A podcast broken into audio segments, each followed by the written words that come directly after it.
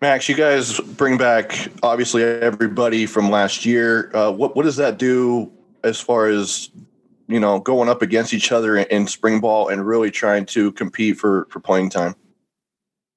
Um, I would say that uh, it brings a lot to the table, um, especially with a lot of the guys coming back because we, that that means we have experience and with the built up experience, I think that's just going to help like overall, like our, um, just like our newcomers to help get down the plays. But as far as everybody that's coming back next year from, from last year to this year, uh, I only think it's going to help. Max, how you doing? Good. How about you? Doing well, thanks. Um, obviously, with the pandemic, you know, you being a senior, you had the option to come back for an extra year. Um, can you maybe take us through that decision process, whether or not to come back for the extra year? Was there a decision process? Uh, um, not really. I kind of just wanted another chance at uh trying to get my name out there in terms of trying to get drafted or picked up by an NFL team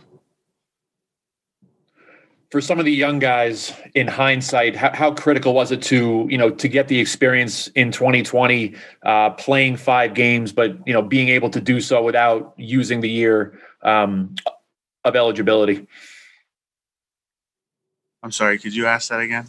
For the for the young guys how, how critical was it to get the experience last season playing in those five games going through practice things like that? Uh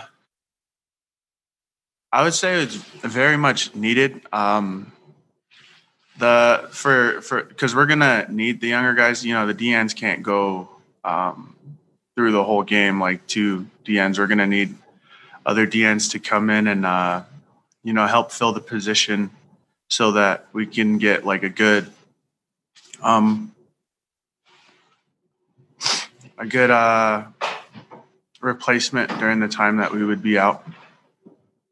Hey Max, what has uh, COVID tested testing been like through spring ball for you guys? Maybe through spring ball and as compared to last season.